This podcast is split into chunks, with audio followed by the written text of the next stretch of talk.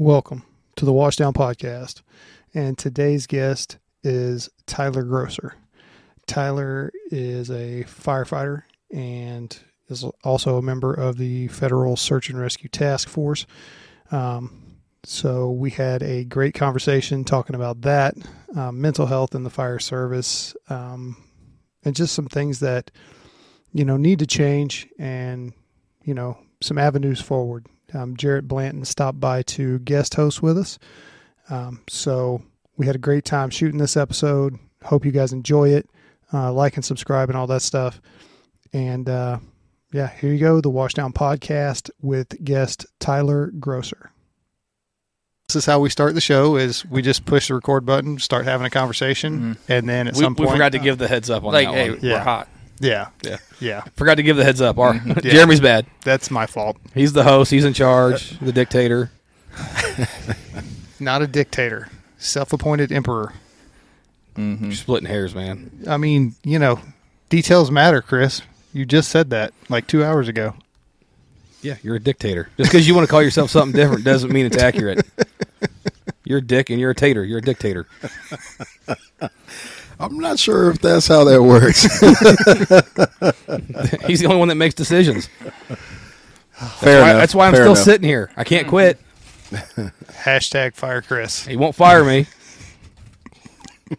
Well, Tyler, thanks for coming on the show. I bet you're, you're regretting it right about now, aren't you? Absolutely. Sweet. I'm not alone. I regret saying yes every day. Oh my gosh. well, so uh, introduce yourself and give us a little bit of background. We'll go Sure. from there. uh, my name's Tyler Grosser.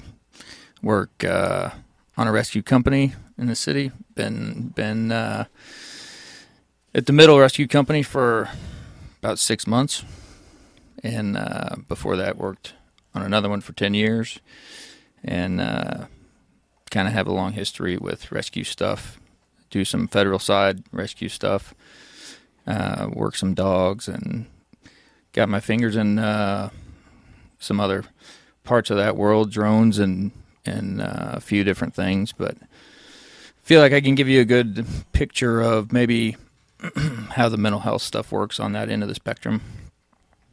It's a little bit different, and uh, maybe pick up some things to implement or things to think about that that I've seen in other places, and kind of talk about some of the mindset stuff that that uh, needs to change or we could work on for everybody to get better. But uh, that's kind of uh, my take on.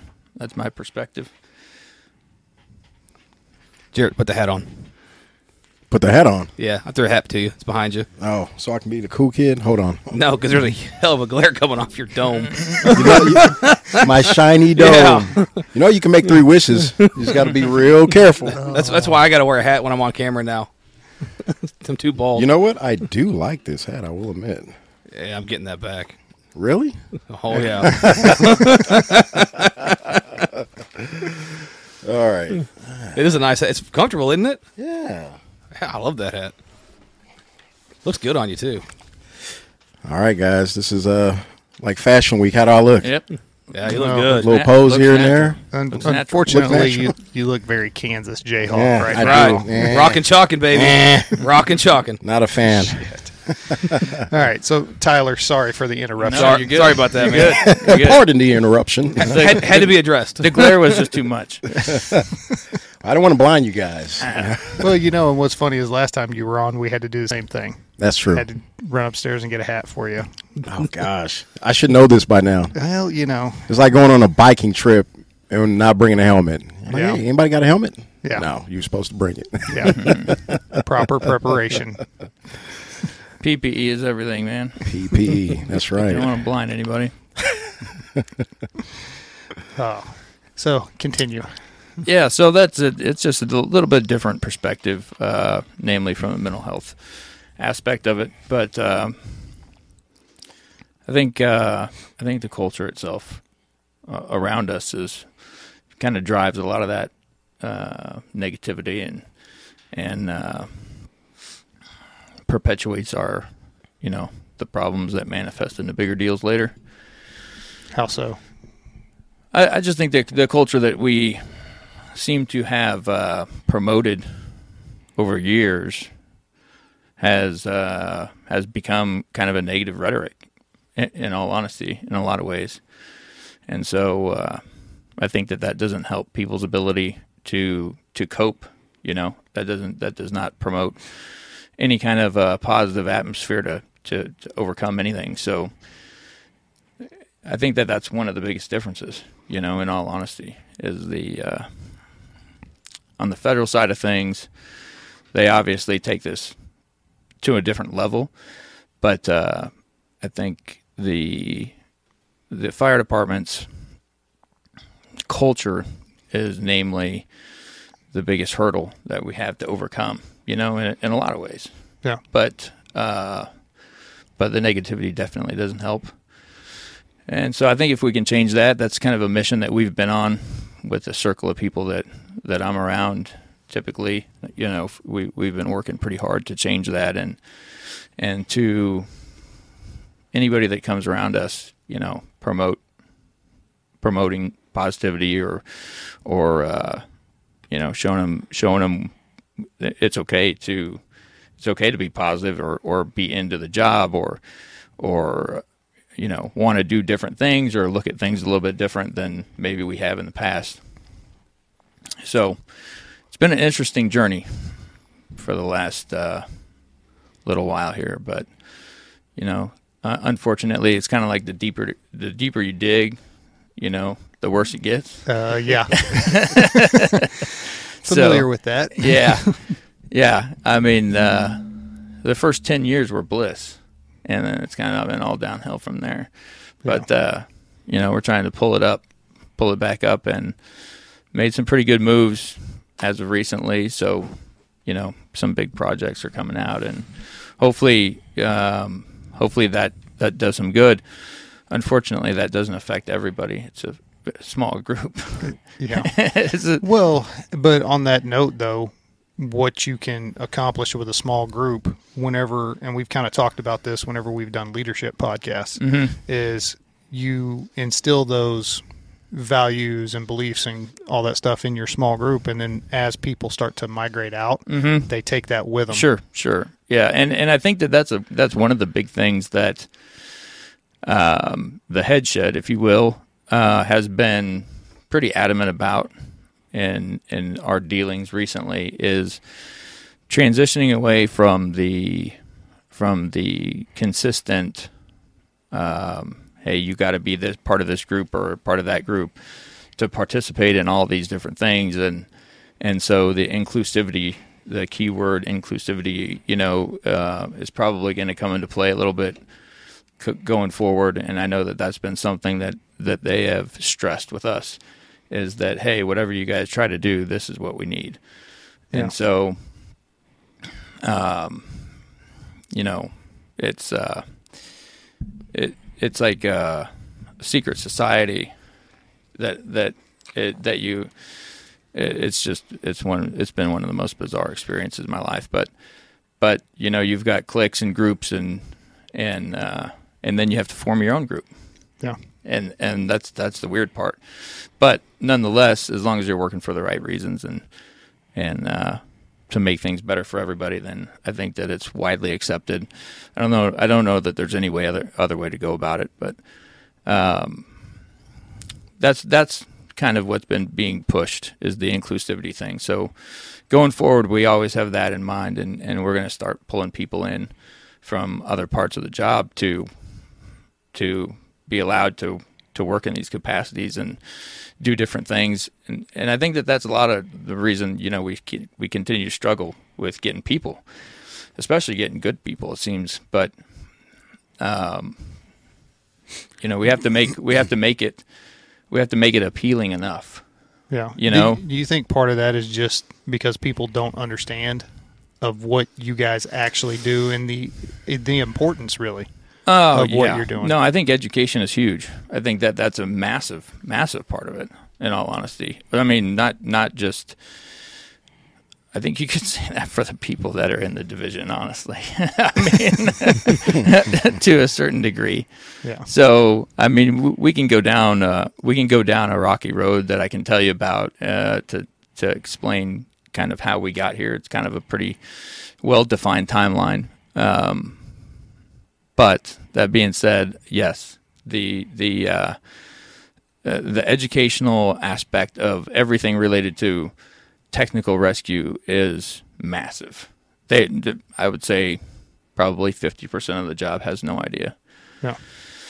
and and you know that's just ha- that has to be a priority to to go out and educate people and and like I said get people more involved um, provide opportunities for people to be involved. Um, and then that goes all the way up to food chain you know? It doesn't stop just at at the company level or I mean it's we have a massive misunderstanding at the very top notches of our organization. So I think that uh, that's another big priority for us to to uh, go out and, and educate people uh, about what it is we do or what what we should be doing.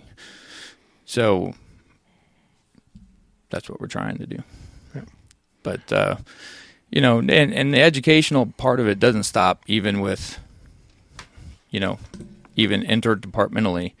The educational part needs to go way outside of that you know this our programs haven't been funded by the city since their inception and so we have to rely on getting funding from other other sources we can't do cool stuff without having money so Yeah. um, if they're not educated about what we're doing you know Then then they're not going to they're not to give us any money The, yeah. Not going to open up the purse strings. Right. So that's that's another thing that we've tried to initiate as of recently, and believe it or not, man, there's plenty of money out there. You just got to know where to get it. So, Yeah. so I think those are some of the key initiatives that we're pushing forward towards, and how that relates to mental health is, you know, as scary as it might be to to think about. I think we have a massive mental health crisis on our hands Yeah. just uh, uh, I mean not not just as it relates to critical incident type stuff. I'm saying I think we have a massive uh, mental health crisis just in general overall. I mean we have uh, it's not we we don't live in a healthy environment period, Yeah. and uh, you know that's a huge detriment. So you know it's kind of a roundabout way to get there, but but by doing all these different things, I think that it will help hopefully in that uh, the proper mindset is everything. But it's a hard road. It's it's not widely accepted. it's not widely accepted, and it's uh, you know, growing pains always hurt for a while. So Yeah. you, you gotta kind of push through that, and uh, you know, we've been working towards this for a better part of ten years. So Yeah. Well, it's kind of like what we were talking about earlier is, you know, kind of having the destination in mind mm-hmm. and getting the steps laid out to get there and then crossing all the T's, dotting all the I's and going, this is what we need to do. Mhm. And then making people, you know, understand, communicating that effectively to Right. the people who make the decisions and, you know, the rest of the job in general of, Mhm. hey, this is what we're doing. This is where we're going. This Right. is, you know, So I think what we found is in talking to a lot of different people, um, everybody's kind of begging for it in a lot of ways. Um, everybody knows that we need to change, or there's things that they want to change, or w- whatever. But but taking the initiative to institute the changes is the hard part. You know, everybody will, you know, possibly jump on board. It's all about the people who don't really want to be in the public's eye of initiating it or be seen as being that guy or or whatever, you know. But that's part of the problem. That's part of the, the of the stigma, you know, that we've got that we've got people to believe that they can't speak, you know, what they feel for whatever reason. yeah. So, so that's that's a big hurdle. Um, I think that we'll get more followers once the naysayers, you know, either fade off or or go away. But uh, Do you see do you see it being better or worse with the newer generations coming in? Like they're openness to talking about mental health Mhm. and You know, proactive and all that. the what I've noticed is that they come in as a clean slate, and so uh, maybe not a clean slate. I mean, some people have experience from other places, but but by and large, um, it's whoever gets their hands on it first. In all honesty, and and and that, those, it's kind of like a young dog or a young child. You know, those initial impressions are long lasting, and so however they're indoctrinated into our culture is how they will continue to usually think about things it seems. At least at least that's kind of been the deal. And and you can open their eyes later and and and change perceptions or change ways of thinking but that is much much more difficult than it is to instill that initial thought process right off the bat. Um, so so you know unfortunately you know it's going to take a wide change in, in mindset to do that effectively, I think. But we'll get there. It's just it's a slow it's a slow process. Slow burn. It's a slow process. You know, changing culture um you know, is like moving mountains. Yeah. So it, well, yeah, and we've talked about that. Of you know, it's like, look, we see there needs to be a change, oh yeah, and okay, well, the way that we're all geared is okay. Let's change it. right. Cool. All right. Now 'cause, what? Yeah, Yeah. we're we're problem solvers, and Mhm. you know, we, whenever we show up on a scene, it's okay. We're here for 10, 15, 20 minutes, sometimes an hour, Mhm. and we've fixed or mitigated whatever was going on. Right. Why can't this be the same? Mm. No. Yeah, it doesn't work. it doesn't you know, work that way. Had I known 10 years ago that it, the road was going to look like this, I would have ran away. Um, you know, there's no way uh, I would have continued to push on. But but once you get in so deep, you know, you, you know, you just go. But but uh, it, it is it is one of the hardest things I've ever tried to push for in my life, and one of the most frustrating for sure. But um, yeah, it's a it's it it has to happen sooner or later. Yeah, Other otherwise, it's just gonna the the ship is gonna sink eventually. So I think that it needs to be hopefully something that everybody picks up on and and realizes that it's at our it's at our own expense at Yeah. some point. So Tyler, I have a question for you. Um, so, because I know you have you've had a lot of training uh, Mhm. with federal teams and stuff like that, and obviously with different departments across the nation, I'm sure they all have their own, um, you know, whatever they would offer for mental health services. Uh, do you feel or have you noticed any difference working with the federal teams as opposed to like local departments? Yeah, absolutely. Um, so I'll just kind of paint a picture for you. Um, if you think about it, like, let's go back to 9 11. You know, there's very few uh, major events that happen in the country, but when they do, they are, right? They're, Yeah. they're big deals. So the majority of our said customers are hurricanes. So hurricanes can be pretty destructive, but the amount of uh, let's call it critical incident stress that come out of them uh, from the responders is fairly low. I mean, you're just really dealing with a bunch of destruction. You're not typically dealing with a, a huge loss of life or or having to see any anything too crazy. So it's the Surfsides, the 911s. Those are huge.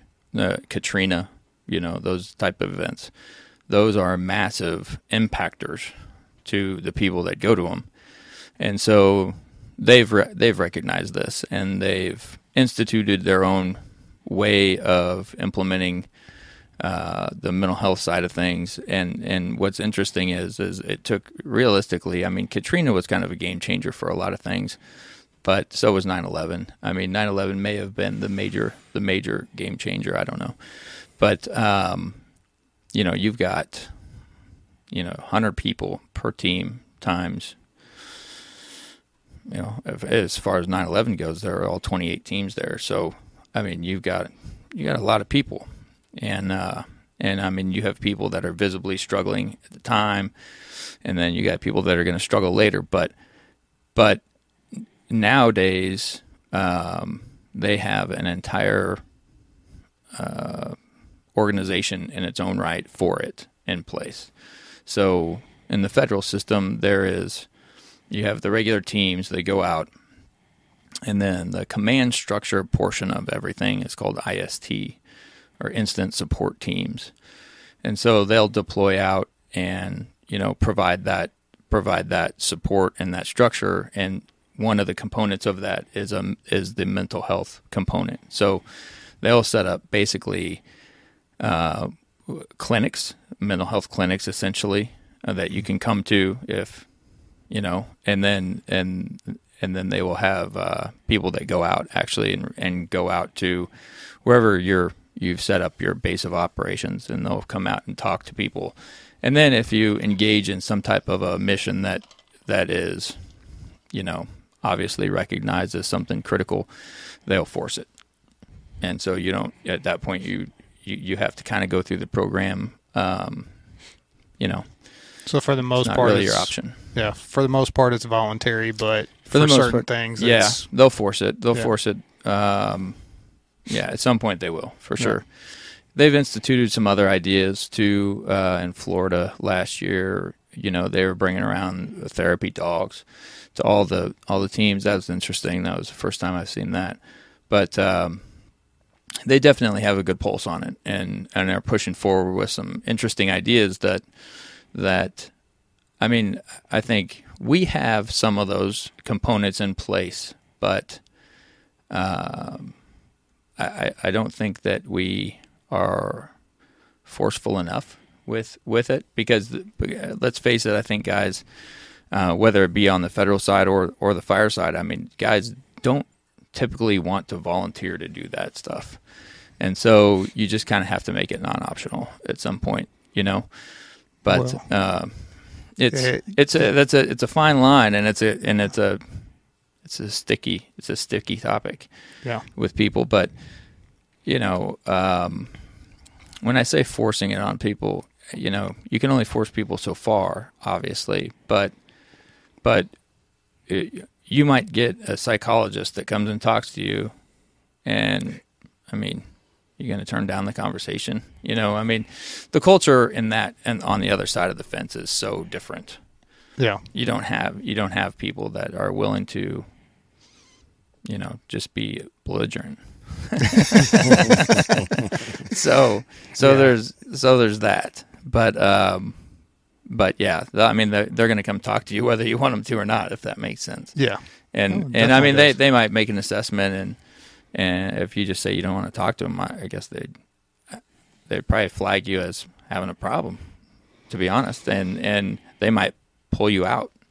That's ultimately the that's ultimately the the the, the biggest thing and they do it regularly um i mean we so uh at in florida the last the last deployment we went on uh, which was hurricane ian we had a mental health crisis um there with one of our people major major major and um this person wasn't um, even somebody out in the field necessarily.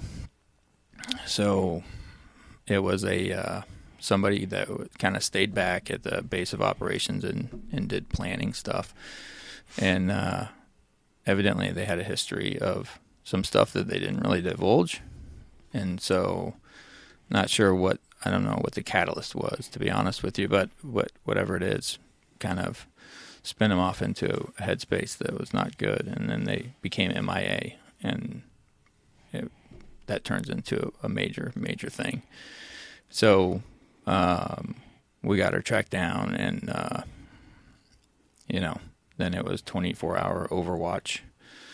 Basically, had doctors and you know, mental health professionals in our camp, so to speak, for the rest of the deployment, which you know, uh, that just I guess goes to show you that they have a plan, you know, and Yeah. they're and they're not going to risk anything at that point, which Yeah. is good. But at the same time, uh, you know, completely unexpected and out of the blue. Yeah, but it's nice that they have a plan and they implemented it because Right. I mean, you know as well as I do, the whole goal whenever you're going to do something like that is to not become part of the emergency. Yeah, for You- sure. And we there. did. Yeah. And we did that day. We did. And uh yeah, it kind of caught everybody way off guard, but uh but um you know, I guess the good news is like you said, they they had something in place and the scariest part is when when, when they were MIA. That was weird. Yeah. It was they just left and uh So how do you bring that from the federal side?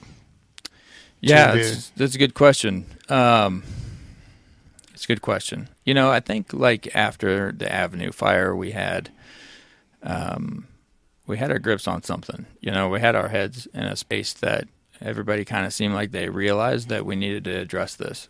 And I don't know if it's time. I don't know uh, what's going on there, but it maybe maybe it has kind of waned off a little bit or we've lost sight. I don't know because you definitely don't hear much about it anymore. Um, you know, the peer support stuff and all that ideology probably has some amount of merit to it, but at the same time, it's still the players are still the same, you know, and I think that that, that ultimately becomes the problem is, uh, if the players are the same players that are perpetuating the, the, the culture that we live in, that's hard. That's a hard division there. So I think that uh, we started to, we started off on the right track for a second, and uh, and I'm not saying we've left the tracks completely, but but maybe just less of an emphasis. So I don't know what we're doing. Are we waiting on something else to happen? I don't know. That seems to be kind of the mantra. Is the it's Yeah. a response. You Yeah. know, instead of being proactive about it, it's kind of a response thing. Uh, yeah, I agree with that statement, hundred percent. Because So- I mean, and that's what it is. Is you know, you got this big event, and then everybody's like, "Oh shit, we need to address this," and then Mhm. you, you know, you start to take steps, Mhm. and then it's like the focus shifts, Right. Or you go the back to the status quo. yeah, Yeah. or Yeah. something else comes along that is like, "Oh well, we got have to address this now." We got to we got to address staffing. Yeah. staffing's major. Mhm. Yeah. you know. What's the, what's that term? Normalization of Deviance. deviance. Mhm. Yeah. yeah, That's that's what we go back. That's what I think. What you see in the fire service, law enforcement, military sure. is something tragic happens. Whether it's your 9/11, something in your own department, Mm-hmm. Oklahoma City, Hurricane Katrina, which we learned a lot of lessons from. All of these things, Mm-hmm. and then we start to make changes, positive changes that need to be made. Right. and then after a year or two or three, five, you go back to the oh well, we're good now. We've made these changes. Right. We're gonna go back to resting, and until the next one happens. Because I mean, what what did we see after 9-11? All over the place. T-shirts, Oh, yeah. stickers, Yeah. signs, Flags. Yeah, people and dropping what- stuff what- off. And, and what did and what did those stickers and everything, those T-shirts say on them? Mm-hmm. Never forget. Never forget. Yeah. And he, here it is, right. twenty two years later, Right. and what happened? Yeah. Yeah. We're not doing any of those things anymore. It's like we forgot about it. And Yep. wh- how we felt, and I mean, Yeah. I, I still remember how I felt that day. Sure. Yeah, and and I mean, you know, the the sad part about it is that we've got guys that are on our job that were there. They went there. Um and uh yeah, we don't tap into that. You know, we don't and we never have really, to be honest. Yeah, Um you know, there's a lot of knowledge that uh Didn't expect that. I just tried to trade it yeah, up. uh, there's a lot of knowledge that we leave on the table that we don't tap into. And I think that that's kind of where the inclusivity mantra comes from, to be honest with you. yeah. I you mean- think it's just because of how clicky everything is, and if you're not in that click, then it doesn't matter what you know. Yeah, I think that yes, yes, the, there's definitely a component of that. Um, there's definitely a component of that. It's you know, so I think that the there is elements of you can call it whatever you want to a good old boy club uh, the pop the popular people name brand people the influencers whatever you want to call it there's we have those and um, it's whatever the rhetoric is that they're spreading, uh, you know, that is going to be become okay. Um, and so I think that those people have to be targeted first. You know, it's just like anything else. You know, um, I think you have to target those influencers and and you try to convert them, so to speak, to a different way of thinking. And I've been pretty successful at doing that. Come on, man. Sorry. PulsePoint. I It's his- make su- It's his first time. didn't bring a hat. Didn't, didn't can't put his phone on vibrate. Can't get here on time. Can't get here on time. Has ice in his cup, and I keep it keeps clinking around. Yeah, yeah, yeah. Oh no, I uh, I agree with you hundred percent, Tyler. Because it's that's one of those things of you know, it's like you get like the new person comes in hmm and then they're told, you Yeah. know, oh, being on that ambulance sucks or Right. whatever, and Right. however how many times can they be told that thing Mhm. before they start believing oh, it? yeah. No, it doesn't take long. Yeah. What I mean, you know, you probably watched it with this last group. Oh yeah. What is it? Couple months, and then you know they're walking around and acting like they, Yeah. uh, you know, shouldn't be there for some reason. So Yeah. I have you- noticed that big time, Tyler. And you've got a direct line to that, I do. maybe. I don't know. I don't know anything about lines. Uh, yeah, yeah. Um, I'm lucky. I'm lucky in that regard that uh, you know I have two talking heads that um, that they're pretty straight. Their heads are on pretty straight, Mhm. and and Yeah. you know they've been fortunate enough, or maybe unfortunate enough, I don't know, uh, to grow up around this, and you know I've had the ability to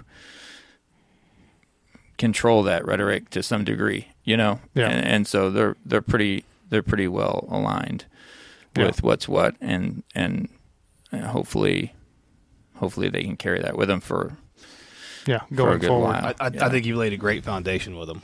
I Absolutely. really, I really do. And I, I'm not. This is not just because Yeah. you're sitting here. It's, so- it's so what I've it's, it- seen. it's kind of a funny story, uh, and I can I can tell you about that for a second. You know, so uh, the first ten years of my career were blissful, right? I was going to ask you about this. I wrote it down just to come back to it. So, you know, uh, those first 10 years, I did a really good job at convincing them that this is the best job in the world. Doesn't get any better than this. I was so convincing. As a matter of fact, when it actually came time for them to start deciding where they're going to go, I tried to undo it. and even the very person who convinced him of that stuff, I couldn't undo it. I, I shit you not. I this is it. It it boggled my mind that I could not undo that. Like I couldn't undo it, and so so so it came to be that this was the only option, and uh, and they and they and they got lucky in that regard that it was available to them as as easily as easy as it was. But but in saying all that, um, they definitely have their heads on straight, and and yeah, they do. from from Mm-hmm. my perspective, they toe the line at uh, not being, you know, that guy. The opposite. Yeah. Yeah. Well, my interactions with him, I've interacted with one more than the other, just Mhm. because we're in the same station, and I've gotten zero complaints. Every time That's I good. see him call in for overtime or he's trading time with somebody, Mhm. I'm like, thank God. yeah, that's good. I'm glad to I hear know. it. I, and I hear a lot of good stuff. I hope that continues. for well, it's like Chris said, you laid the perfect foundation. I mean, I think I think we all feel that way in this room, It- Yeah, just because we all have had awesome. experiences with both of them, and I think I've told you that, and I've Yeah. told both of them that that Should've guys are probab- awesome. Should have probably fed them a little bit more, though. right, right, right. Yeah. They'll get there. Maybe have them wearing some I name can- tags. I can't tell them apart. No, apart. I know. I can tell you the secrets behind that too, and because they probably don't talk about it, but uh, they both they both have uh, had celiac disease, so Uh, so Ah. that's the whole Gotcha. that's the Okay. whole thing. Why Gotcha. now, Gotcha. now I feel bad making yeah, a joke. I do too. Yeah, yeah, yeah, yeah. Well, Well, I own both Jeremy, you're a now. jerk. I, I told I told No, them both. I said, "Man, you guys got to be upfront with this," Yeah. and Yeah. but they probably weren't. Well, now you still want to keep some stuff to yourself, and I know, and but- not, not but- and you don't want people feeling sorry true. for you or anything, or Uh, yeah, you know, there is It's- that part of our job. It's a little deeper than that with them. I mean, they they're supposed to eat a certain way and all that, and I sh- I know that they didn't want to be that guy who needed special accommodations or whatever, but uh, I'll leave that up to them. But you know, Yeah. but that's the reason behind it. Yeah.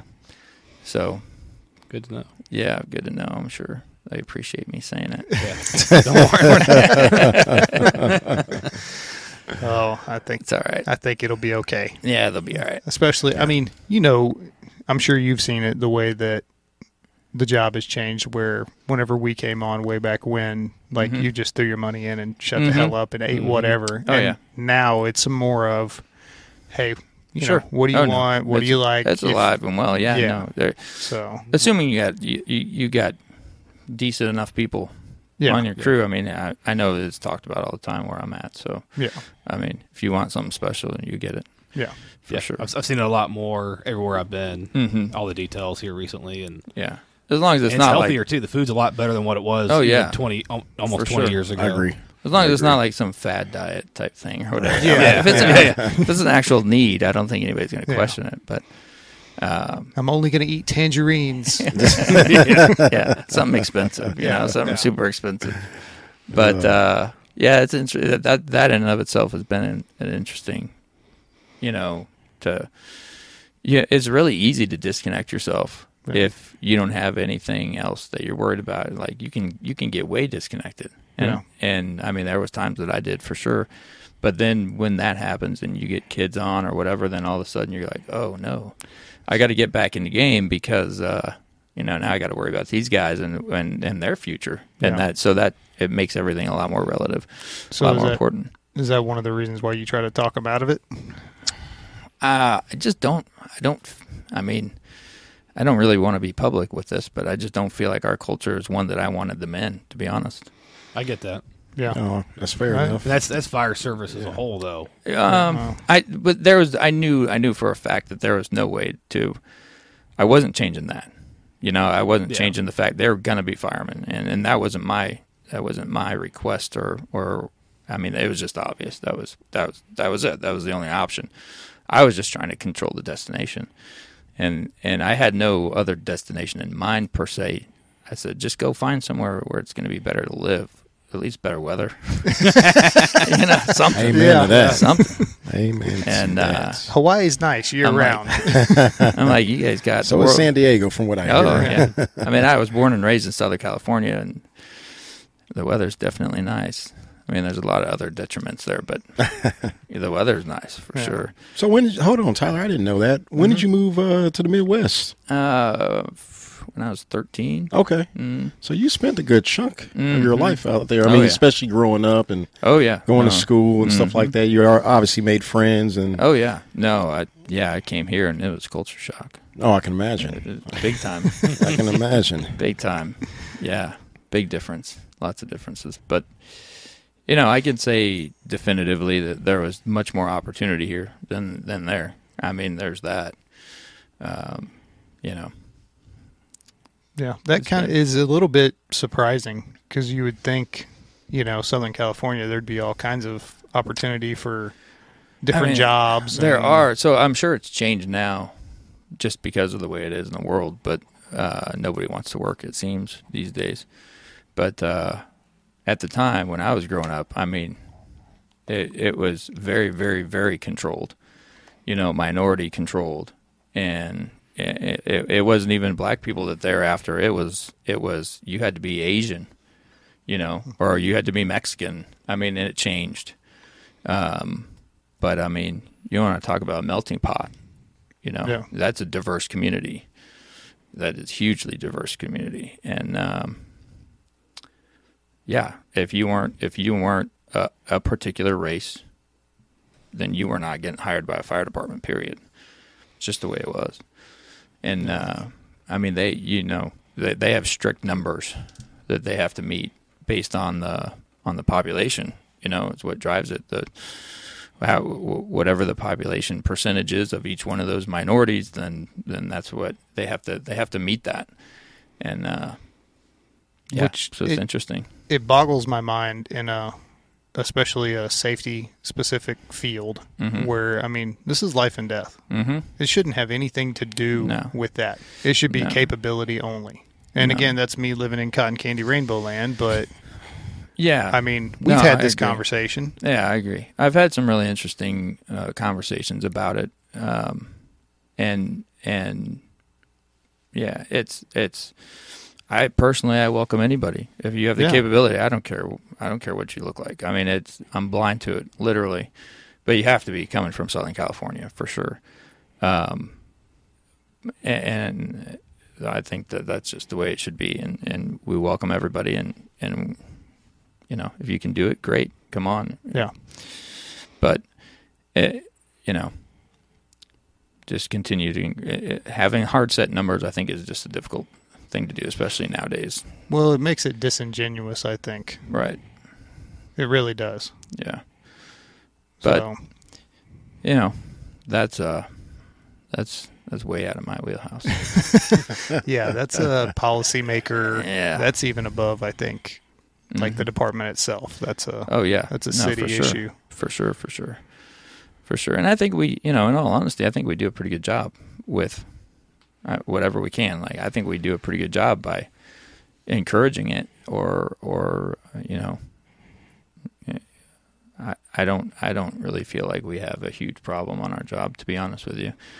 I mean I think Yeah. we're pretty I've had the we we've had these discussions in depth with multiple people but but by and large I think uh, you know I think we do a fairly decent job with it. Yeah, I mean, I don't I don't disagree with that. I think there are still problem areas. And but there's always going to be. I think that there's That's- problem areas, but I don't think that the race issue is a problem. I don't think that it's racial. I don't think it's racially driven. Uh, We have big problems, trust me. Yeah. I, but I don't think that there's. I don't think that. I think that people reach for that because it's available, and I think that uh, social norms deem it um, untouchable, and you can't you can't argue it.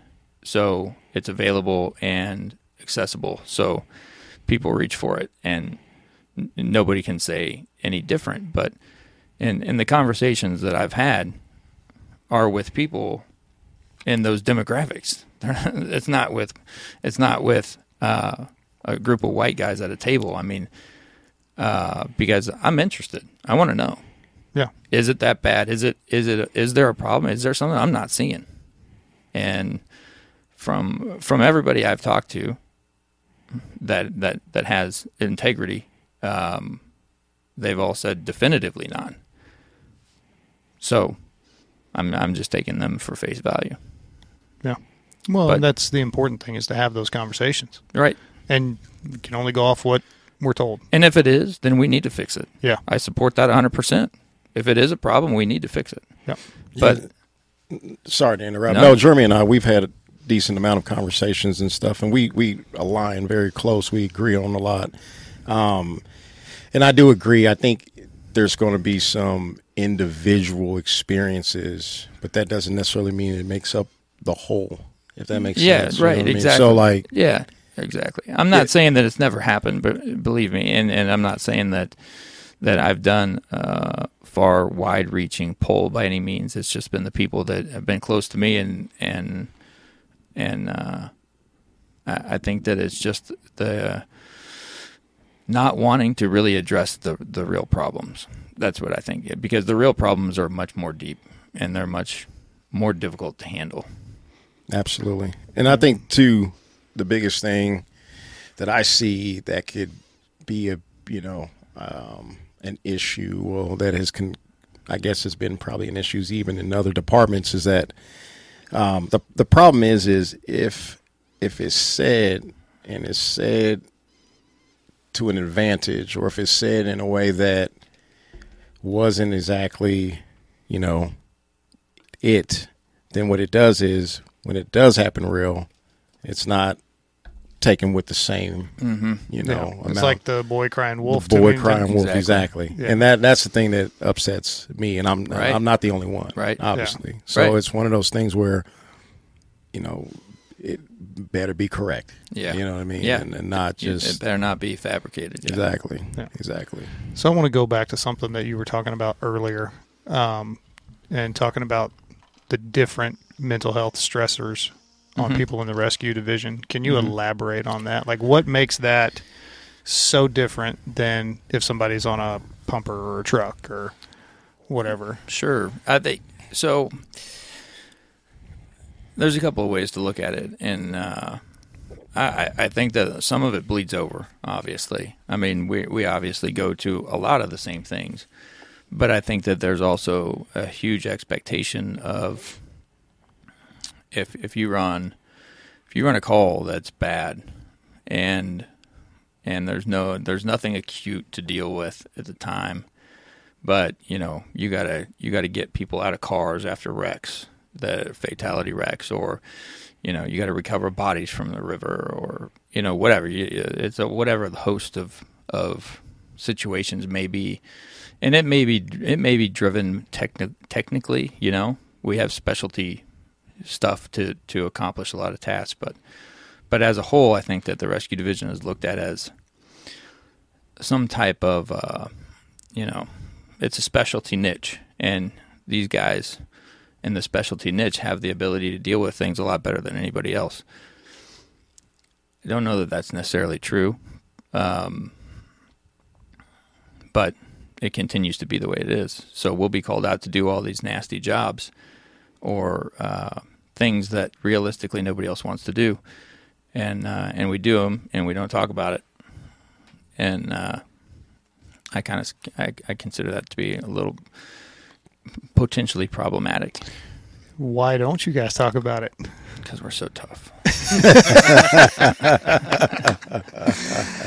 I like it. I like it. Uh, Yeah, You put your cape on one side at a Oh, time. yeah. just like just like everybody else, just like everybody No, else. You know, and honestly, that's something that I never really thought about that much. Of yeah, you guys will will run car wrecks with you guys. We'll run house fires, and you guys are there. Mm. I never thought about the the body recoveries and the swift Right. water, all that other stuff that you do that Mhm. Like quote unquote normal or regular firefighters. I mean, you always knew we were tough. You yeah, didn't but know. I just just didn't know they were that tough. yeah, yeah. uh, yeah. So there, I think there are a lot of things that happen kind of behind the scenes, and and we do a pretty good job of being quiet about it. And I'm not saying that guys won't reach out if they need it uh, necessarily, but I can tell you definitively it's probably not common. Um, you know, there's that. But uh, I mean, I'll, I'll give you a good example. So on this last deployment we went on, um, as soon as we got there in theater, if you will, um, we it, we went to Fort Myers Beach. So I don't know uh, how much of the media you guys saw about that stuff, but I mean it's widespread devastation. I mean it's like basically taking a good sized city off the map. And uh, the first assignment we got, literally within a half hour of being on the ground, was to go and recover a couple of bodies out of a house that had been kind of washed out into uh, the whole house was picked up and washed out into uh, some shallow water. So like the only thing that was exposed was the roof, and uh, they said they had confirmed that there was a couple bodies in the in the attic of this house, and so the story is that um, there was a couple girls who had went on vacation to Fort Myers Beach, had no idea a hurricane was coming, and uh, I don't know how that I don't know how that worked, but but they didn't, and so it came basically upon them, and they couldn't find a way out. So they were on the phone with family, whatnot, and they said we're just going to ride it out in the attic, which is not atypical, Yeah. um, unfortunately. But um, they, I mean, they did. They they tried. They tried to do that, and they had tied themselves into the attic with uh, random objects, uh, extension cords, and uh, shower curtains, and it was like an Airbnb house Ah, and uh, and so they perished in the in the attic. Um, but it was ugly, really bad, and uh, no other team that was there would be willing to go get them. So when we got there, they said, "Hey, we need you to go and do this. Are you willing to do it?" And we're like, "Well, yeah, I mean, of course we. That's what we're here for. That's what we're here for." So, so we did, and um, you know, those are just not the fun things. You know, those aren't. That's not. that- Yeah. That's not on the advertisement. yeah. Um, but if you can take that, you know, and I wasn't at 9/11, but but I've talked to plenty of people who were, and and you know, that's even a different, uh, a more different situation where you're hauling, you know, literally buckets of your buddies out, you know, for days and days on end. So that's a big difference than just running, you know, automatic alarms and Yeah. whatever else. So it's uh it's all about volume, I think. You know, it's all about the volume and you know, in Florida, you know, we recovered by the time it was all done eight bodies, you know, but that's you know, I you know, I don't know how it works for everybody else, but that's That's a lot. that's a lot. But that's in a short period of time and so that stuff just kind of burns in, you know, over and Yep. over and over and and uh, so it it can be I think it can take somebody and and if you don't have a good way of dealing with it, it will it will rapidly affect you. Would imagine. Yeah. So Well, everybody's got some kind of container. Oh, yeah. Right. And it, every time you have one of those incidents or whatever, Right. you're getting a little bit more volume or fluid or whatever you want to call it in there Right. until eventually it's going to come out. yeah, the federal government has this flashy thing that they use on you. It's like a little flashy thing, and so like, like they Men just in flash Black. it on you, yeah, and then you forget about everything you saw. Reminds me of Men in Black. Yeah, it is. It's weird. It's weird.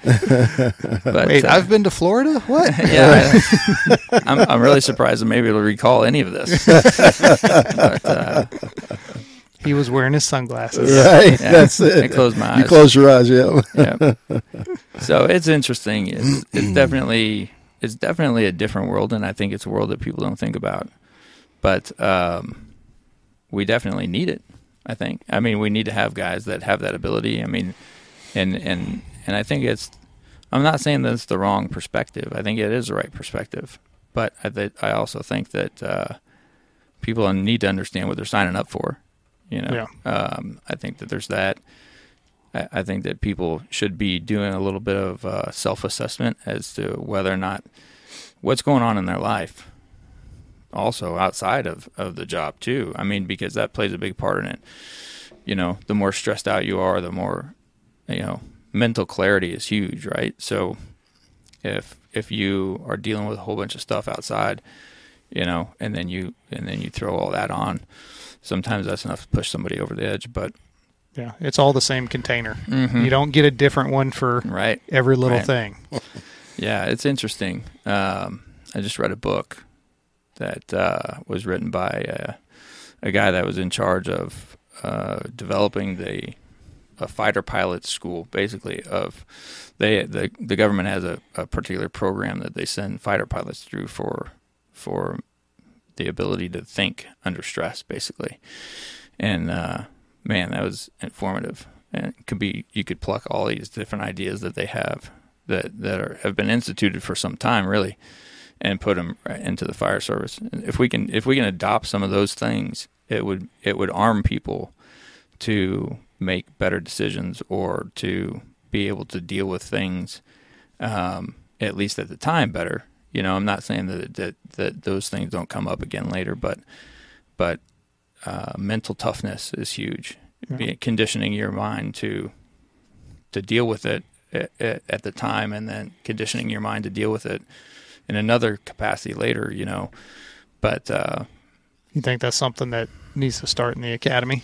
yeah, yeah, I do. Uh, I think that you could actually take the program that they that they use and and pluck it out uh, almost identically as it is and put it in the academy. I, I, think that that would be a huge, huge, huge thing. Yeah. Um, well, because again, like we said, whenever they come out and they're exposed to oh yeah, the old salty No, guy, they who- don't. They don't know. they don't Yeah, know. They don't know. if you it it goes back to what we've talked about multiple times of setting people up for success. Oh yeah, no. I and that if you're huge. leaving out critical information, Yeah. which is what it is, Right, and right. making them, I don't think there's a way that you can prepare somebody 100% for seeing a dead body upside down in a car.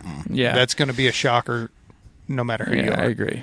But I think there are things like Mhm. that where it will allow them to navigate the emotions and deal with it a lot better. And then on on the other side of the equation is given the given people their best ability to think under stress is, eh, I mean, becomes a safety issue. You know, I mean, if you can teach people how to make rational, you know, thought out decisions under stress before they even come out and you know are, are in those situations where that could become uh, something that affects them personally or other people. I mean, that's huge. I Yeah. don't think we even have thought about that. Yeah, no, we haven't. No. I haven't went through a class on decision Yeah. making or hmm anything like that. Yeah. So I'll give you the title of the book. It's Yeah, I was going to say that. Yeah, that's actually the next thing I was going to ask Tyler was the name of the book because it. I mean, it seems like that could be great for me. You know, Yeah. just I mean, really for anyone. And um, no, Jeremy, you're right. I mean, it's almost like nobody is prepared to see any dead body until it actually just happens. I mean, I remember Yeah. there was a guy. You know, I've been on for 15 now, but there was a guy that came on. Maybe I think I had five years on, and his first call. I mean, like kind of like you know, everyone has that first call. Well, One of his first calls, at least it was the first day, was a really tragic um, MVA. You know, that involved a mother and a child that unfortunately was in a bad state, and uh, you know, obviously they didn't make it.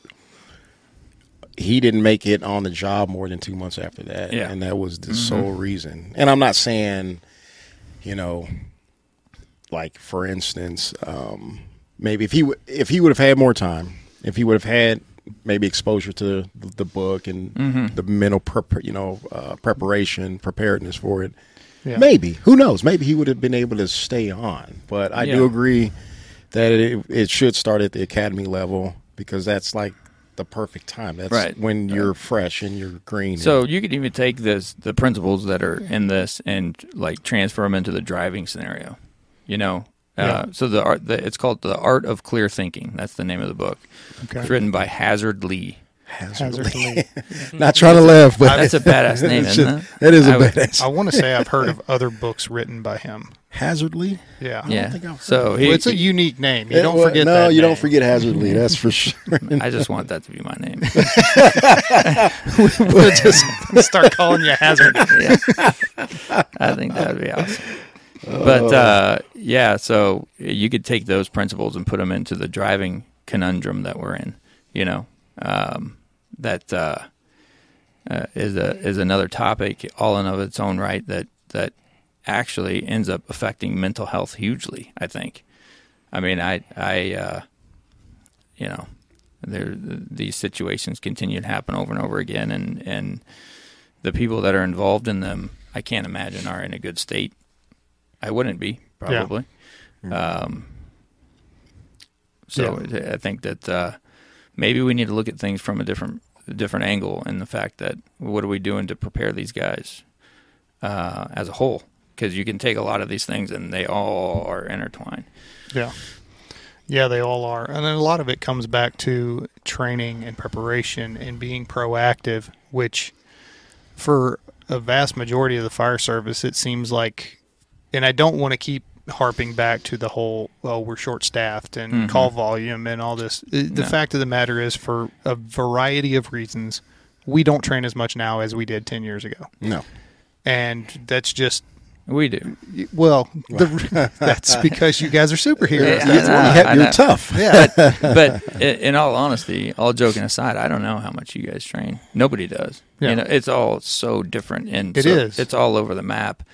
Um, I know that that's you know, uh, we we are constantly doing that, but I know that that's also very specific to us too. Yeah. So, So yeah, you're saying there should be know. some sort of standard for training, That's maybe, a- maybe a national standard for fire departments. I- I- as a whole. Yeah, that's that's ground, mean, I that's don't- groundbreaking. I've never. I don't know. I'm a visionary. I don't know if you know that. Jeremy doesn't really explain what I do. yeah, I think so. I think maybe you're onto something there. You know, uh, Uh, just me thinking out even, loud. Even if it's not a national standard, a standardized, maybe something standardized, uh, Yeah. something that we've been talking about instituting uh, for a while. And again, we're not reinventing the wheel here as a as a task book concept, you know, and this is specific to to rescue stuff. But that being said, you could take the the, the whole task book ideology and transfer it out into the suppression world and and and say, hey, here's a list of, t- of tasks. Here's a list of, of, of things that you need to know that you might not get in the academy, but you still need to know them. And so it's up to your captain, it's up to your crew, whatever, to or, or to you get mean like those have one of those books for every time you get promoted? Yeah, I mean, you could you could you could you could put it in a lot of different I know. dimensions. Something because you know there's always something to learn. Are you trying to say that they put people out there that aren't aren't well suited? I would never say that. I wouldn't either. I wouldn't either. Um, But I could see it. I could see that happening. I Um, mean, I mean, we all have different levels of capabilities. yeah, I, I a different level of knowledge. that. Some of us were ready a long Mhm. time ago. That's true. Others of us, I would host a podcast. I will be completely honest. don't know what the fuck they're doing ever, and it's been that way since day one. I know. I've I've But- run into people like that. In his defense, though, he had a head injury like three weeks into the academy, Yeah, and it never got that taken does care of. affect it. but you know, I on the brink of on the brink of that uh, promotional topic myself. Uh, I will tell you that uh, ten years ago I was ready, and that's all I wanted to do. Now it, it went into a different dimension, and I'm like, oh. Yeah. Uh, You think that's the thing? You Uh, think you're ready oh th- man! at that time, and and, then it, it, comes up, and now now now you don't is. want it. You're Yeah. like, oh, you're like, uh, do I want this? Am I ready? Am I prepared? Am I going to do a good job? Am I, how, how many I- mistakes am I going to make? I just, yeah, I felt like I was ready at one point, and now I'm, I've gone past that point, and um, I am transitioning into a different dimension. Yep. And, and now you got to do it, and you're like, oh, Yep. man, here Well, we you go. I could always think turn it down. I'm just saying. Uh, that's what I've heard. That's what I've heard. I don't know that that's ever happened. I was gonna say, has that ever happened? I don't think I so. don't think I don't think it's ever happened. Not that you- I know of. Do you think part of that though is the amount of knowledge from ten years ago to now that you've learned? Oh man, I'm. I will tell you that definitively at that point, uh, there was. I mean, it's a, it's a vast difference. I was. n- I wasn't ready. Yeah. No way. Yeah, No way. same. I think it's But- a good thing that you're Oh yeah. questioning a little bit. Oh, I, there's no way I was ready. Yeah. I mean, not even remotely. But I was at 23s, man. I thought I was ready. Yeah. So, um, yeah, it's hindsight is, you know, very real. But uh, it's just a it's a, it's a very interesting road. Yeah. And and I mean, I think there's a lot to be said. Uh, a lot of guys say that, uh, you know, uh, there's no difference if you're a driver before you're a captain. But I think that that's. I think I- that there's some, There's a huge difference. I, I think there's a big difference. Yeah. I'll agree with that. I think, I- that- I think that's something that we need to be looking at. Well, you know, we were talking about that the other day of like that crawl, walk, run method, right? Of learning things. And there are things that you learn through the course of your career through the different plateaus. Like you're the brand new firefighter and then you move up, you know, you're the second firefighter Mhm. and then you're the senior firefighter. Right. And then you go from there to being the driver. Mhm. And there's things that you learn about leadership and Right. things on the job and your view starts to open up and you see a little bit bigger of a picture. Mhm. And then you get in that formal leadership role of a captain right. and not only do you know all the jobs below you, but you're starting to learn that battalion chief Right. level and all of Right. that stuff. So you've got an even bigger expanded view. Right. And I think by skipping ranks, Mm-hmm. it's one of those things where you're going to have a knowledge gap. Mhm. Now, that's not to say that you can't make up for that and Mhm. learn all that stuff and all that, but how much lag time? Yeah. I mean, I know, I know a lot of guys who have gotten promoted, uh, you know, in that way, not not being drivers, and yeah, the uh, their success is, is different. You know, Mhm. it's just different. It's just it's a different it's a different perspective. I think. I You think know- it adds a different perspective.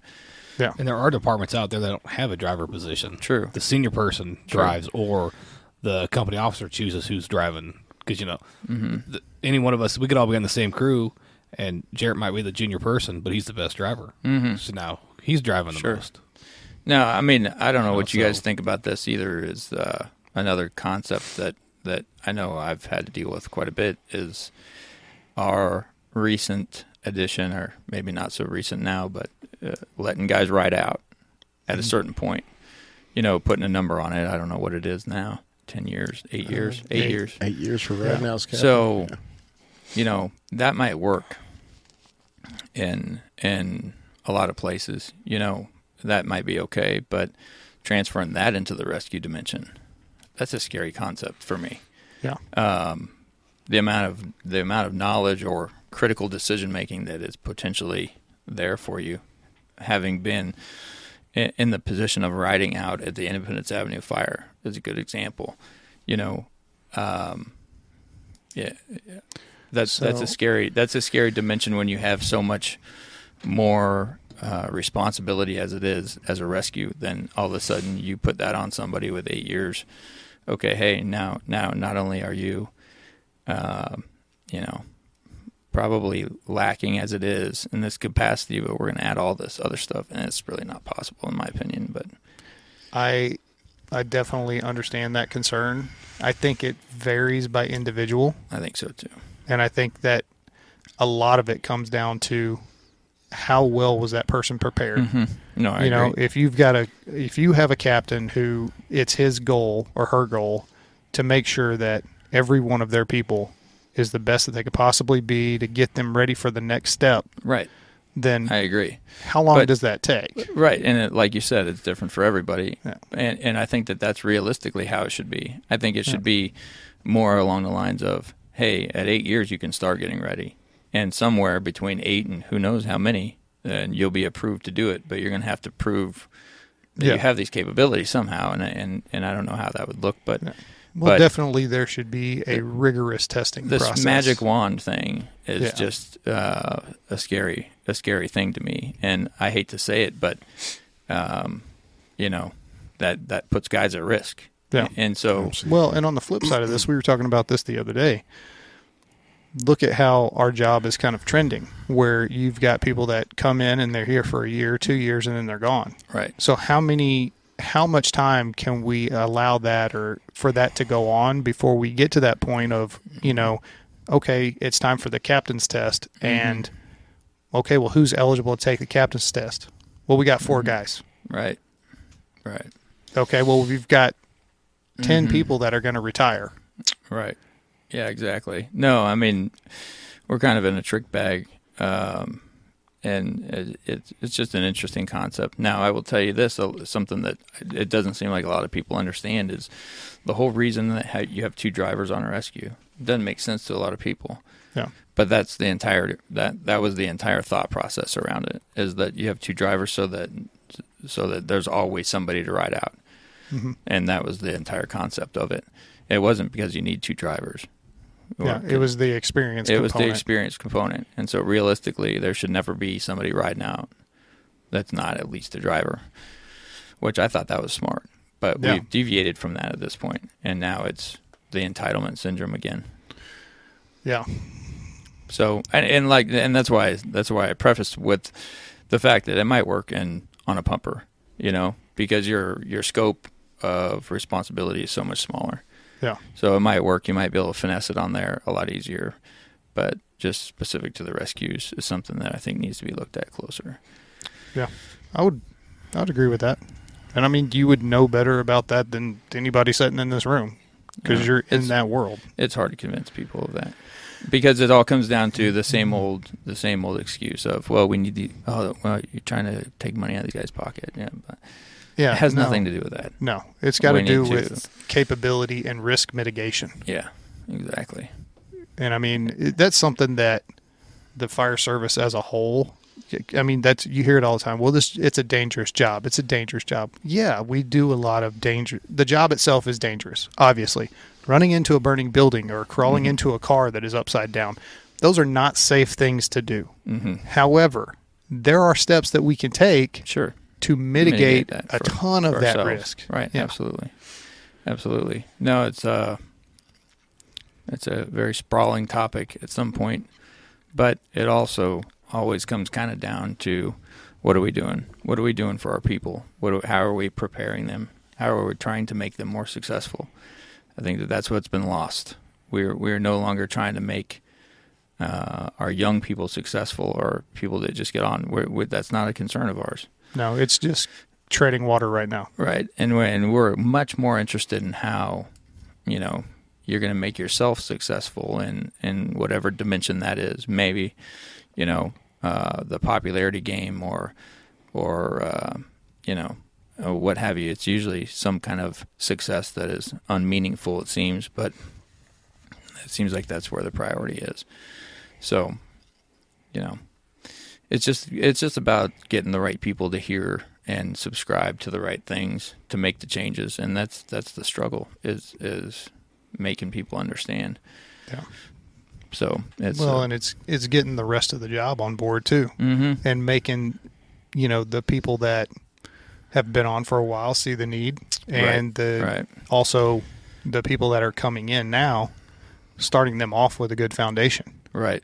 You yeah, know? exactly. because like you were talking about earlier, it's a lot easier to do that little, you know, set the foundation and Mhm. little course correction Right. than to get them out and then try to make a big course course No, correction two, yeah, three, four that's- years in. That's that, Mhm. yeah, that's not the way to do it. Um, yeah, it's and and at some point, you know, uh, like I said earlier, we have to pay attention to it. We have to do it at some point. It's got to happen. Otherwise, we're we're just going to continue to go down. So, I don't know. I think I think everybody's open to ideas at this point as far as how to do it. Yeah. But uh, hopefully, the the good rhetoric keeps on spreading. Yeah. Yep, that's our hope. Is and it's one of those things of learn from other people's mistakes.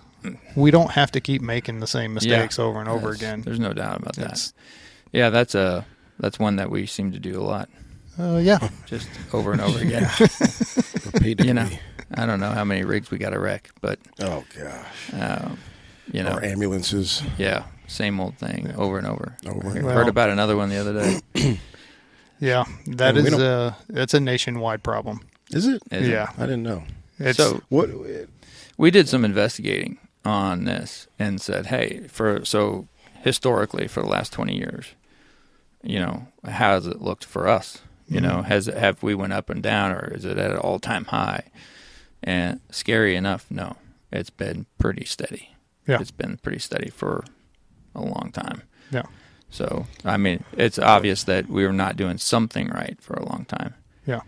So, and Well- I, I mean, I know for a fact that I've I've got exposure to other departments and how they do things, and it's much different than what, how we do things. Yeah.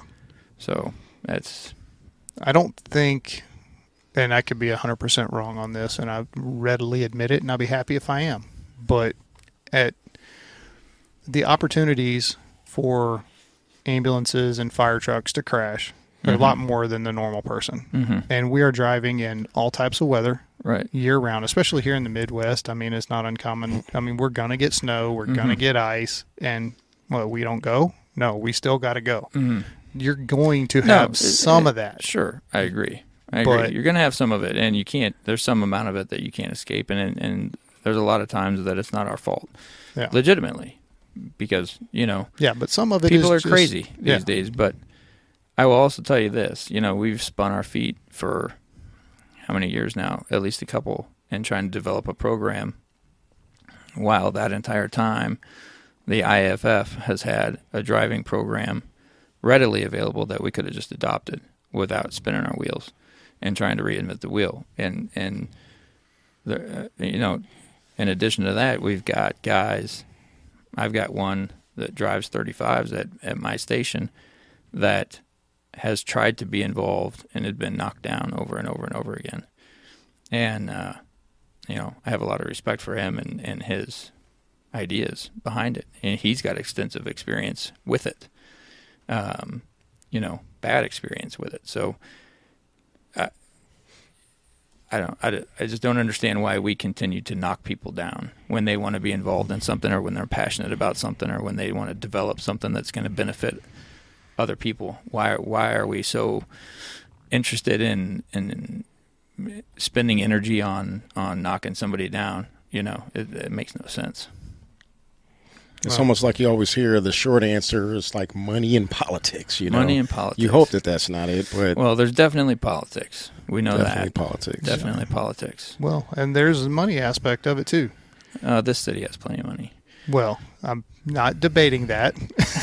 It's it's just So- convincing them to. Yeah, it's any municipality. I mean, if you think about it logically, what is the fire service? They're just a big black hole of Mhm. money. oh yeah. That's it. We don't make money Yeah, there's no return. typically. Yeah. So cities are going to go, you know, look, you cost us Right. every year. Why should we let you cost us more? Sure. But what we have to do, and I mean, this is for anything like you can say mental health programs, training programs, Mhm. new apparatus, Sure, whatever. Anything. you can go look here. This is what you're paying now. Mhm. If we are proactive in this area and spend this much money on the front end to institute this program or this training or whatever, these are the benefits. And that's Right. what has to happen.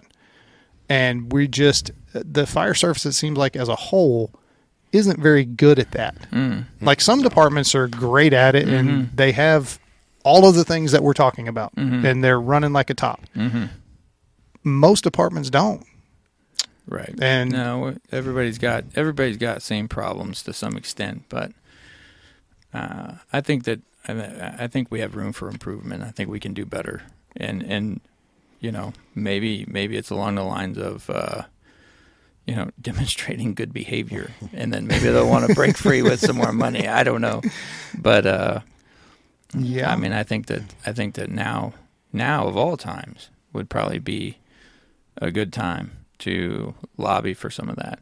Yeah. I mean, we've got more money coming into the city than we have in a long time, I would imagine. So, and I'm not a bean counter, but I, Yeah. I can't help I can't help but imagine with all the stuff that we got going on, we got some money. So I think that maybe we should make a play for it, but it has to be logical. So yeah.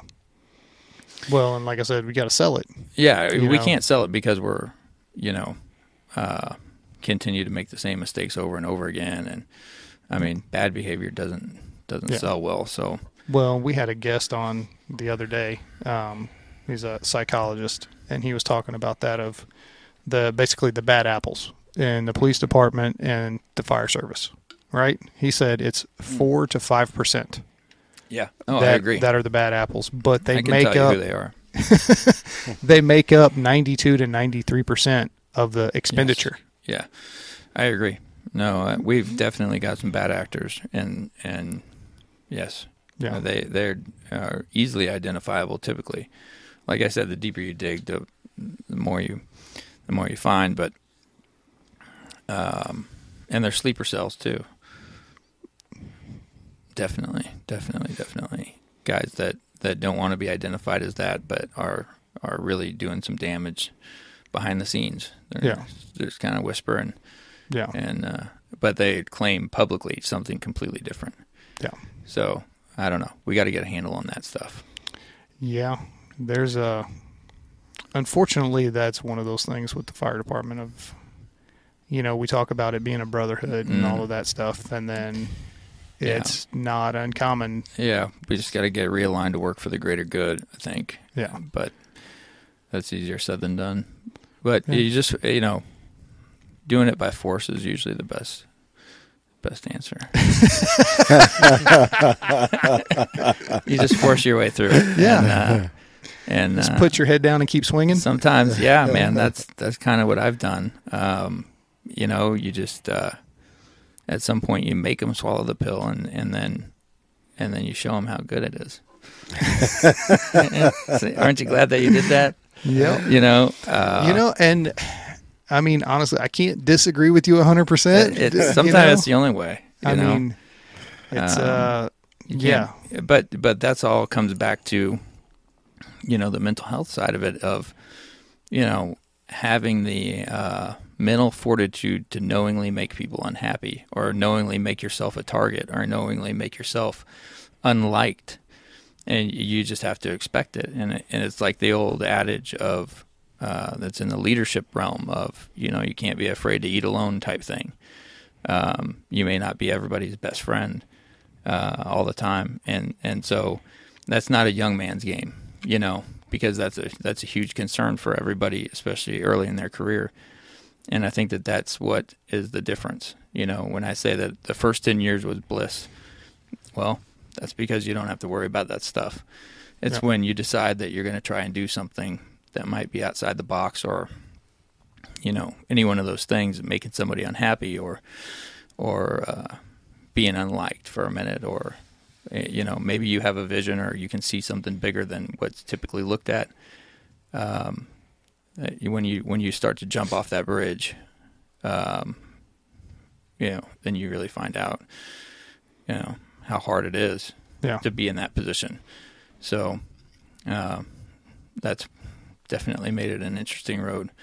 Um, Well, doing the right thing was easy, everybody would do it. yeah, right. So, and that's but that's True part story. of that's part of leadership, though. Yeah, it is, is. you have to make that's your responsibility to make decisions, It is. and it's not always going to be popular, and you know, Yeah, I just think that more people need to understand that at some point in time in your career, you know, when you start getting rank, mhm, um, well, you got to start looking at things different, Yep. and uh, and you can't be afraid of that stuff. You Yep. know, you can't be afraid if you're going to call yourself a leader in in this organization or the fire service in general. If you're going to call yourself a leader, uh, you know, you have to stand up for what's right, and you have to stand up for for people that are right, even if it's the unpopular position. So, um, yeah, we have a, that. That's the minority yeah, of people that have that ability. In all honesty, but uh, you know, we'll see. We'll see how it goes. It's going to be an interesting little bit of time here. yeah, So we'll see how it all goes. But uh, you know, pills are getting swallowed. force feedings are happening. yeah, it's happening. It is happening, and that's the good news. So, um, you know, Yeah. Well, I'm all for it because you know we've been stagnated for a long time, yes, we have. And you know the more communication and understanding Yep. and moving the needle in a positive direction. hmm I mean, that's the ultimate goal is leave it better than you found it, right? Right. Yes. Yep. And you know, you have people laugh and go, "Oh, yeah, how you gonna make it better?" or whatever. well, this is my way. You know, Right. doing the podcast, talking about Yep. mental health, making people understand that it's Yep. okay to come and talk about this stuff. And yeah, it's ruffling feathers. Yeah, ruffling feathers. Yeah, So stepping on toes and ruffling feathers, Yeah. man. That's that's what it's all about. Well, if you notice too, there's always the people that complain the most about something, whether it's even like Cook Shack. The, the Oh, person yeah. that never cooks wants Yeah. to complain about the food. Oh yeah. It's the Yeah. same with kind of how you, You- explain too. You know what I've noticed recently that seems to be a pandemic is people will will accuse you of doing things. They'll they'll make these lo- like lofty accusations, stuff that completely out of left field, and it's the very things that they're doing. Mhm. And Yeah. I don't know. I, this has been a recent revelation for me. It's like it, it's happening. It's like what it, they're like looking in the mirror kind of thing, Mhm. and it's bizarre. It's a bizarre one. That's that one's got me spun out. I can't figure it out. Like, Uh, eh, what's the yeah. logic and all that? I don't know. well, it's just a way of I'm not sure what the logic is. Yeah, it's just a way of hiding. But really, is what it is. yeah. There's been some pretty crazy stuff, pretty crazy accusations out there. Out of, way, way out there, but it's entertaining. It is Yeah. that. It Well- definitely provides entertainment. And I think at some point you like, especially I've seen most fire departments are like that, where it's very cliquey Mhm. and Oh, rumor, the rumor mill runs Oh, rampant. yeah. And I think For sure. for the most part, it's one of those things where you just have to ignore it. Oh yeah. And because No, the, the sure. people that know you know, Oh yeah. and the people No. that don't know you, if they have any integrity, they'll So- just ask you about it. I don't know if you guys have any experience at trying to do these things, but uh, when you start engaging and, and you know you know you're gonna ruffle feathers going into it, and and you accept that, and then uh, you know there's like a very there's a chronological process that happens, and you can almost predict it. You know, you can watch people start to get uncomfortable, and they try to exert force. You know, they demand it, and that typically works. You know, historically that that will work every time. Is if they tell you they corner you, you stop that right now, Mm-hmm. and typically people back off. If you push through that, that's when it gets interesting.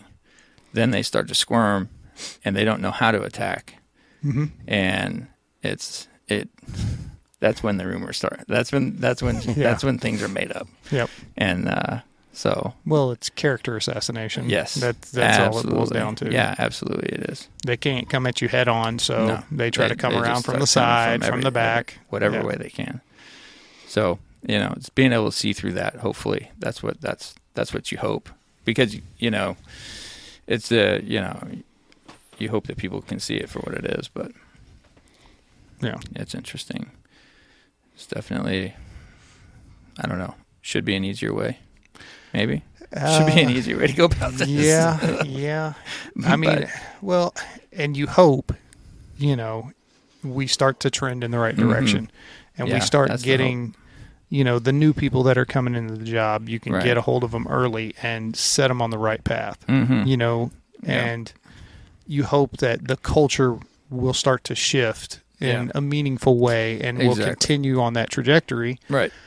So, I mean, it's any type of culture shift is it's painful and it Oh, takes is. time, No, it takes a long time. you know. Yeah. And So I- I'm in the safety business on the side, and um, you know that's that's another aspect of all of this that that you know provides me with some insight here and there. But you know we'll have companies call that want to change their safety culture, you know, because they have a lot of injuries or whatever that have happened, and uh, so I can apply some logic to some of this stuff just in having to deal with that stuff. Is just in a small company dealing with 50 guys or 50 you know and there it, it's all union workers. So it's all kind of a similar mindset and uh and changing that culture at that level with that many people is difficult. And it usually takes around two years. And so to then try to take those theories or whatever and apply them into an organization that's the size of you know thousand plus yeah, I mean, you can probably just try and do the math on that. I mean, that's it's it is a and and and you have to be so consistent for that entire time of uh, positivity or or changing it in whatever direction you want to go. It's a long road. It Yeah. becomes a long road, and and I mean, that was one thing that uh, I think I said on some of the initiatives that I've had is that I probably won't ever see the light of day for any of this stuff you know hopefully you can get it to the point where it changes or or it sticks and then you know your only hope from there is that you leave somebody with something that they can enjoy at that point you know but Yeah. you you very, you need to go into this knowing that you very well may not ever get to actually participate in whatever it is you're trying to change Yeah. so it might be this massive undertaking to change this one little thing and then knowing that you probably won't ever get to actually enjoy the fruits of your labor if you will yeah, you know that's yeah. But you're not doing it for yourself. You're doing it for if you're doing it for the right yeah if you're Yeah. doing it for the right reasons that's true Yeah. but but it's a hard pill to swallow in all honesty and and you're committing yourself to you know uh a certain amount of mental health crisis just in, a, in, that, in that dimension but um yes that's the way it has to be and that's what that's the mindset that that everybody has to have at some point especially if you're sitting at our level of, Yeah. of your career you know i mean you know you know that you're not going to be here forever and and uh you're just trying to leave somebody with something better than what you have now Yeah. so Well, and I think what can help with the whole with the mental health and that aspect of it, um, it going through some kind of process like that mhm. is remembering the reason why Yeah. you are doing oh it. yeah no no doubt And no then doubt you got to celebrate the small victories Oh, that yeah. you have. oh yeah no for sure for sure yeah daily you know anything any any positive move that you know you can see or make is definitely a victory Yeah. so for sure but you got more alarms going off man I had my watch going off. Goodness gracious. I thought I set everything off, but yeah, I forgot about the watch one. So from now on, we're gonna put a little basket out there for you whenever you Phones come. and watches. Phones and watches, Phones, watch. All right. and we'll just give you a bottle of water. okay. yeah, yeah, yeah. We'll leave the hat on, leave the hat on the hook. The too. hat on the hook. You'll tell me to come 30 minutes before when it actually is Yes. truly 30 All you guys got to Yeah. do is have a makeup artist here for one session and have him come and like you know do a bunch of makeup on him to get rid of the sheen and all that. And he'll, he'll remember a hat on his own. Yeah, there you go. That's a brilliant idea. I've got a niece that is great with makeup. Oh, gosh. It'll be fine. Yeah. Hopefully, she's done this before. Uh, yeah, she's really good at Halloween makeup. Oh, there you no. go. Man, you look you look perfect. Trust Yeah, Uh, well, sorry. Pardon the inter- interruption for like the Yeah. third, maybe what's this fourth time now, Chris? What are we on? Oh, I can't count. Okay. you didn't you didn't know that? Well, I Wait think this minute. is like the fourth. time. I thought math was your strong suit. Yeah, adding and subtracting and counting's different. Oh my god! All right. well, um, closing thoughts. I don't know. I'm behind. You, it's these two this time. You still get closing thoughts. They did a great job. Jarrett sucks, but I mean, I'm a work in progress. put nicely, yeah. no, I mean I do agree. Changes changes need to be made in in the fire service, and I think it's going to take A long, long time. Yeah. It's going to take some time. long time. It will take it will take some time, but I think it's going to have to be everyone being on the same page, and so, that's damn near impossible. Because even in a small department, if you have thirty people, like you're talking about the small companies of 50 Mm-hmm. that's fifty different opinions. Oh yeah. Nobody so it's, nobody it's sees it trying to same. create something that's that's going to get buy-in, and being able to get everybody to buy in. So how you get Jeremy to buy in is different than Jarrett, different than me, different than Tyler. I, I will tell you definitively though, when you when when people say it starts at the top, that, that could not be more true. It definitely definitely starts at the top, and and if your leadership structure isn't buying into whatever it is you're trying to sell, that is that's all the difference in the world. Having support versus now fighting against the grain is a massive difference. Yeah. So I think that that's that's the start of it. I mean, our the leadership structure has to subscribe, and as soon as they do, it makes it much easier for everybody else too. You know, but uh, I may maybe that should set, shed some light on our current situation. You know, the the leadership structure has to it has to be a priority, and they have to subscribe. Yeah. So, you know, stay tuned. Hopefully that happens. All right, everybody. Well, thanks for stopping by. Um, remember, if you are struggling, reach out. There are resources out there. If you know somebody that's struggling, reach out to them. Let them know you care. Let them know what resources are out there. And uh, yeah, we'll see you next time. And thanks to Tyler and Jarrett for coming on. Appreciate it, guys.